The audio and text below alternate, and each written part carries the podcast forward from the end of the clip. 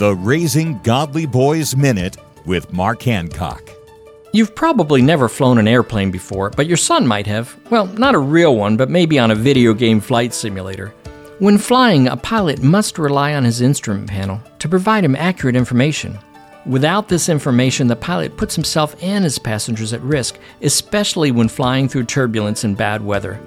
Parenting your son on a successful journey also requires you to rely on important information. This information is found in the Bible. It's there that God provides wisdom about how your son can develop a solid foundation for life, even during the turbulence of his teen years. By studying God's Word with your son, you'll both soar high. To help you along the way, visit Trail Life USA or RaisingGodlyBoys.com. Dig deeper with free resources at RaisingGodlyBoys.com. RaisingGodlyBoys.com.